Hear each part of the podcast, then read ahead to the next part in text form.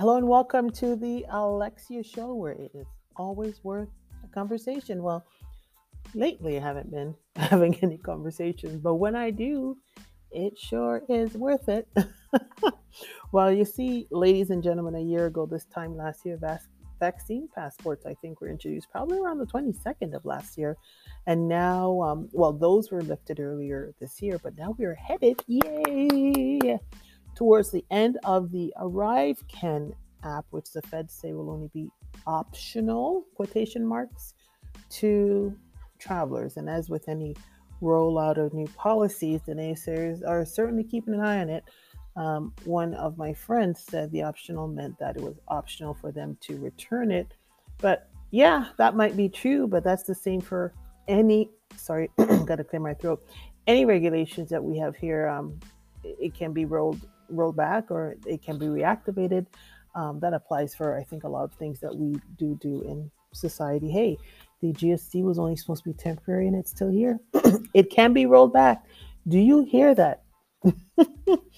so, anyways, what's changing the prime minister? And if you don't know his name, Mr. Uh, Justin Trudeau, he has signed off to drop the vaccine requirements for people entering Canada and and any uh, random COVID testing at the airport, which we know has been a cash grab. It was costing hundreds of dollars for that on top of your the cost of your flight, your vacation, and of course the hassle and the use of the ArriveCan app will be optional as we know it. And apparently some people enjoy doing it or using it for the declaration um, cards instead of you having to fill that out in the airplane. Apparently they can use it. I have not seen it because I have not traveled on a plane since this whole COVID thing started. So I have not seen how it works, but apparently it works really well for that when the system isn't freezing or when it's actually working. But some people feel that there is a use for it and it is easy to use, but I have no idea. This will take place September the 30th. Uh, but what has not dropped is the requirement for masks on the federal transportation, such as airplanes and and train. So you are expected to mask up. Not sure what the holdup is for that, um, but it's nice to see the political science line up with the actual science. You didn't hear that from me. And um, why I think this is happening, of course, nobody really wants to give credit to Pierre Poilievre, but I do believe it has a lot to do do with that. Um, Mr. Trudeau has seen his popularity tanking consistently and consecutively. So they're pretty nervous about a counter a counteraction to the Conservative Party. So we want to thank Pierre today for helping this along, and um, I'm sure this will probably help the Prime Minister regain some of the popularity he enjoys among his Liberal friends and his Liberal voters.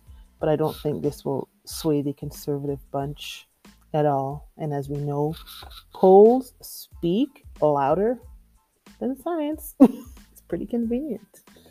Um, some people do believe it'll come back soon. I'm more of a wait and see kind of person. I don't get caught up in various theories. I'm open to them.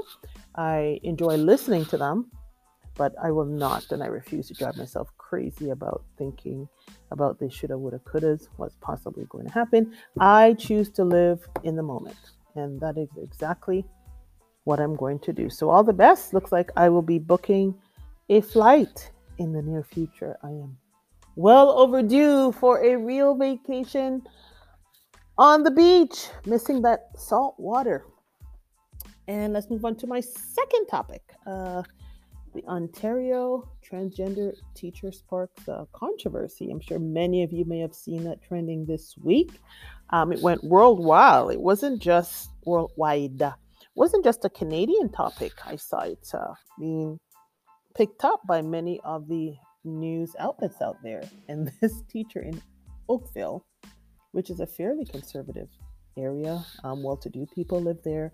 Housing prices in Oakville are quite high. It's very close to the lake. It's a beautiful little town. So didn't expect the topic of boobies to exit Oakville like we've been seeing this week. So this teacher who always dressed as a male teacher, teaches a shop shop class, and I think we called it industrial arts in the 80s and 90s. And yeah, we used the word shop too as well.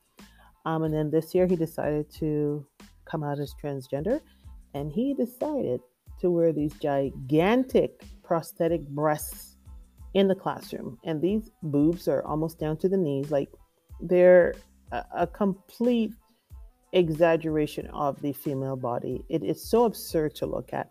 But even more interesting, um, he insists, sorry, I have to say she, I don't want to get canceled. She insists on having erect nipples. Now, this is a classroom, I guess, grade nines and tens, um, impressionable young people. And of course, it's uncomfortable for many of the students, uncomfortable for the teachers, but it is being permitted. And I'd like for you to hear interview by a couple of the, the students at the school how they feel about it. Uh, hopefully, this comes through.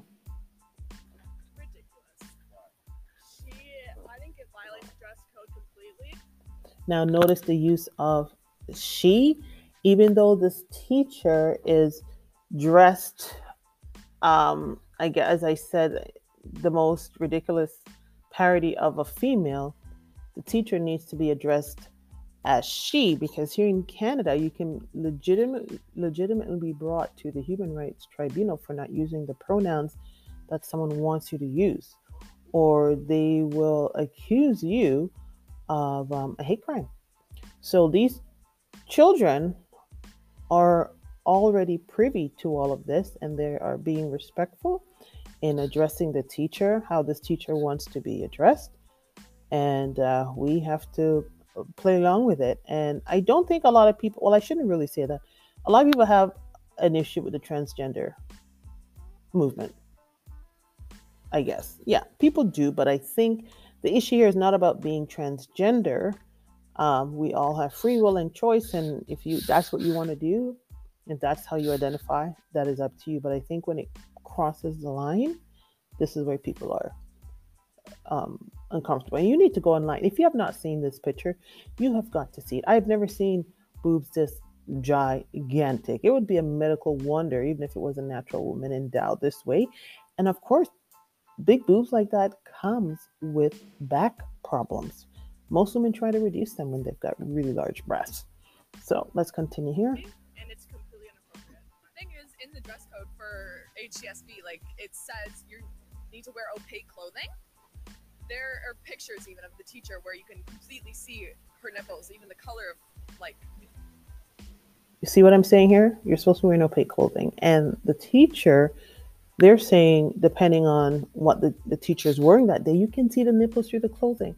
This is not appropriate. Children should not have to deal with this type of distraction. It is gross. It's disgusting. And um, it's not a, a safe environment for the children to be learning in this see the color you there we go shape. it's ridiculous and it's very distracting for students I, I think teachers should have to wear a business casual outfit, um, presentable, professional in the workplace. Now, look how smart those young boys are. You know, they believe that teachers should be presentable in the workplace. The school is a workplace. It might not look like your typical workplace, but it is a workplace and it's a place that children go to learn. We don't want any type of political agendas in the school. Go there and teach the children. I mean, they should not have these types of distractions. And if you watch this teacher in the classroom, um, the teacher is using, I guess it's called a table saw. I ain't no industrial arts professional, so I don't know the name of all this equipment. But they're cutting a piece of wood, and the boobs are so dangerously close to the blade. That is not safe at all. So I don't understand why this teacher woke up one day and said, This is how I want to go to school. It's you, it, it just blows my completely blows my mind. Um, I don't believe this is about gay rights. I believe it's a sexual fetish. It's um, voyeurism in front of children. To me, I would see this as pedophilia, trying to get a rise out of kids. it's they should not be your audience. It's vulgar and it's a parody of what someone sick believes a woman should look like. I mean, even the wig is ridiculous. You can get a better looking wig than that. The, the lipstick application is horrific. And then they're in this really short short, biker shorts. I don't think it's something that they wear every day, um, that the teacher wears every day. But the biker shorts are so short and so tight. Why do you feel it's necessary? And then they're bending over in front of the children like that. Like, come on, school board. Do better. This is a room filled of minors, mostly boys. It's sickening. They should not be your audience. And how can we take it seriously? I mean, it's absolutely inappropriate. And they shouldn't even be allowed to teach shop class based on the fact that, that they're not even following proper safety procedures. I mean, the hair is not tied back. I remember that. No safety goggles, no jeans, heavy duty pants, and even women wear some type of heavy duty protective bras in this type of work environment. I, I believe the school board is cowardly and they should be able to either fire the, this teacher based on safety criteria alone or insist that they dress appropriately. And I think what's sad is it only seems to go one way. They want this teacher or all teachers to create a safe learning environment. But your students do not feel safe.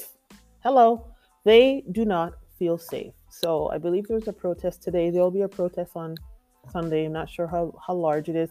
And it's not a protest about the teacher themselves, it's not a protest about um, being transgender. It's about what's considered appropriate in the workplace and what's appropriate in front of children. These children are so, or we're living in a, such a hypersexualized, over sexualized society, and introducing children to these types of images at this age is really, really sad. Like, why is it that we want to pique their interest? Why do we want children to have uh, a window into somebody's sex life or sexual uh, fetish? Enough is enough. So let me know how you feel about this topic. And until then, it's worth a conversation. Just want to say a little prayer, Lord. We don't know what tomorrow may bring, but I commit it all to you. Please give us strength and courage to get through the joys, the challenge, and happenings of the day. I thank you for life and for all that I have, and I commit this day to you. No matter what happens, I know you have me in the palm of your hands. You have my listeners in the palm of your hands. In Jesus' name, I pray. And goodbye. And in the meantime, until next time, don't be afraid to stand up or stand out for something, or you'll most likely end up falling for anything. If you like this podcast, please like and share. And if you don't like it, share it anyways. Thank you. Until tomorrow.